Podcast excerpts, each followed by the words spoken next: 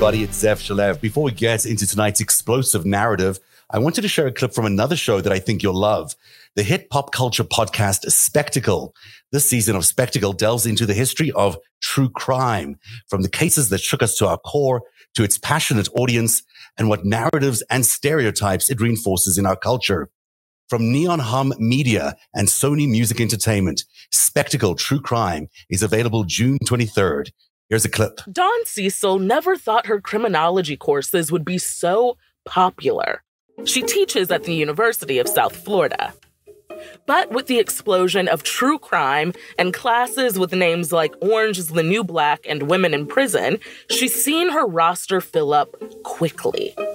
She's learned students are interested for many reasons, reasons that sometimes perplex her, like that time she went on a field trip with some students.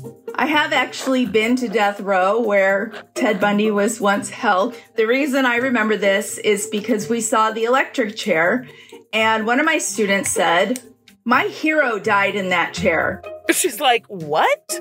I must have heard you wrong. What do you mean, your hero? And she said, Ted Bundy was executed in that chair. And they all had sat in this chair, which is its own gruesome thing. But I was like, you are a criminology student.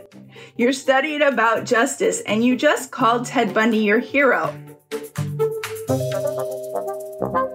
This was a field trip to Florida State Prison, and part of the tour was seeing the electric chair. The electric chair that executed Ted Bundy, among others. You know, Ted Bundy, the serial killer from the 70s who confessed to killing at least 30 women. And some estimate his victim count is closer to 100. But despite that, people think it's cool to be closer to this man. So they asked the students if they wanted to sit in it, and they all wanted to sit in it. I've actually been twice, and every student sat in it both times. I mean, why? Why are we like this? We can't entirely fault this woman for exalting Ted Bundy for whatever strange reason, because you know what? She's mirroring society.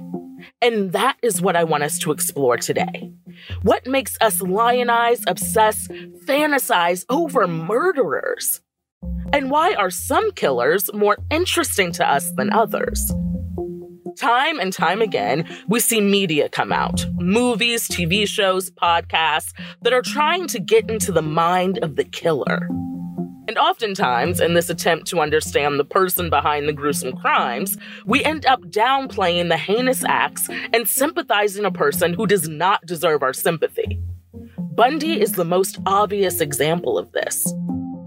His trial in the late 70s was the first to be televised nationally, and it was kind of a sensation. Even though he was accused and would later be convicted of bludgeoning and then raping and strangling women, he was described as handsome and charismatic. Assault and murder. Yeah, charming. Well, so when Ted Bundy was on trial in 1979, not only were people watching it on TV, but young women were driving to go to the trial live. That's Alissa Wilkinson. She's a film critic and senior culture reporter at Vox. And then when we think about someone like Ted Bundy, again, handsome, suave, educated, the judge said that, you know, he would have made a good lawyer during the trial. We're seeing a televised trial, and that means that the person who's sort of in the center of the trial becomes a star. And that's even more potent in the early days of televised trials. Ted Bundy was the star. Each day, the courtroom is filled with spectators drawn by a fascination with Theodore Bundy himself or by the gruesome details of the crimes bloodstained pillows, pictures of the murdered co-eds, evidence that the women were sexually abused. What is unusual to see is that many of the onlookers are women, young women, contemporaries of the five Florida State sorority sisters who were assaulted in their beds a year and a half ago. Some saw a man who had terrorized women like them and it scared them. Every time he turns around, I kind of get that feeling, oh no, you know, he's gonna get me next. You know? Even though they're hearing the gruesome details of these murders, many women were so taken by him that they couldn't believe that he'd really done it. I'm not afraid of him. He just doesn't look like the type to kill somebody. You try to imagine yourself in his place and to see how he's feeling looking at the pillows with blood stains and everything, if, if he really did it or not. There were women who were able to distance themselves from his heinous acts and find him, okay, I can't believe I'm even saying this, desirable. They were sometimes dressing up like the stereotype of his victims, which was long hair parted in the middle, wearing hoop earrings, young, beautiful women. That was his typical victim. Yes, there were groupies, serial killer groupies. And keep in mind, these women were saying this after hearing brutal testimony from survivors like Karen Chandler. I had a broken jaw. Some of my teeth were knocked out. I had broken facial bones. I had a broken arm and a crushed finger. Or her sorority sister, Kathy Kleiner. My jaw was broken in three places. I had lacerations on my shoulder and like whiplash on my neck. Any problem with uh, your teeth? Yes, sir. I had my teeth are still loose on the bottom. I have a pin in my jaw. For people watching, there was this mixture of fear and intrigue. Here is a suave white guy murdering promising young white women. And the reason it becomes a media circus is simply because that's not someone that we expect.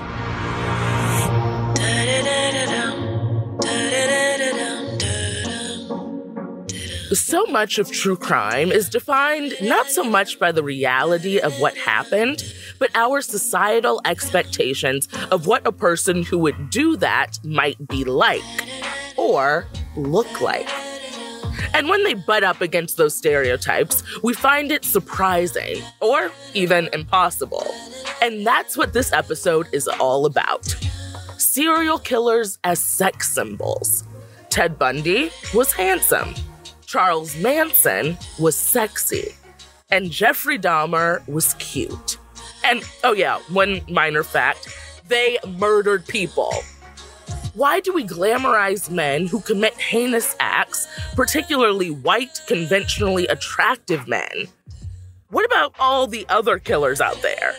And what does it say about us that we continue to tell these stories over and over and over again? We're going to get into that and so much more. Stay with us. From Neon Hum Media and Sony Music Entertainment, I'm Mariah Smith and this is Spectacle True Crime.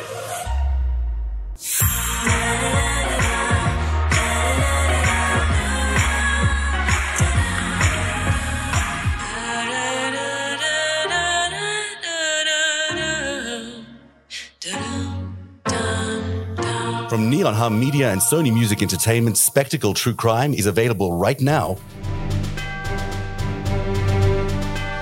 narrative is made possible by viewers like you. Join today and support truly independent journalism at patreon.com forward slash narrative. That's patreon.com forward slash narrative.